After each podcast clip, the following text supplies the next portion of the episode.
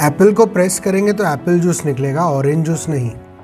और ऑरेंज को प्रेस करेंगे तो ऑरेंज जूस निकलेगा, एप्पल जूस नहीं।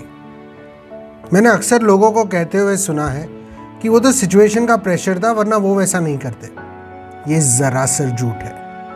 प्रेशर सिचुएशन में आप बदलते नहीं हो, पर आपके अंदर का सच बाहर आता है। और ये प्रेशर सिचुएशन आपके बिज़नेस में, आपके प्रोफेशन में, आपके रिलेशनशिप में, आपके खुद के कॉन्फिडेंस में हर जगह आती है और जब तक ज़िंदगी है, तब तक आती रहेगी। हर प्रेशर सिचुएशन दरअसल एक अपॉर्चुनिटी है। जितने कामयाब लोगों की लाइफ आप चेक कर सकते हो ना चेक कर लो। और ऐसा एक इंसान नहीं होगा जिसकी लाइफ में प्रेशर सिचुएशन नहीं आती, बल्कि इन्हीं प्रेशर सिचुएशंस की बदौलत वो कामयाब होते हैं। फ़र्क सिर्फ़ इतना है कि वो इस प्रेशर सिचुएशन में से कैसे निकलते हैं। जैसे मैंने आपको शुरुआत में कहा कि एप्पल को प्रेस करेंगे तो एप्पल जूस निकलेगा। पर हम इंसान हैं, हम लकी हैं कि हम कोई फिक्स फ्रूट नहीं है।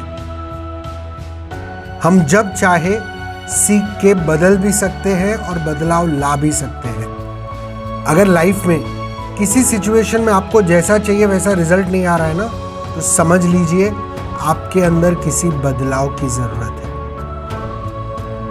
मैं मिहिर शाह हूँ, और अगर आपको ये मेरा पॉडकास्ट अच्छा लग रहा है तो इसे शेयर कीजिए, ताकि ज़्यादा से ज़्यादा लोगों की ज़िंदगी में कोई बदलाव आ सके।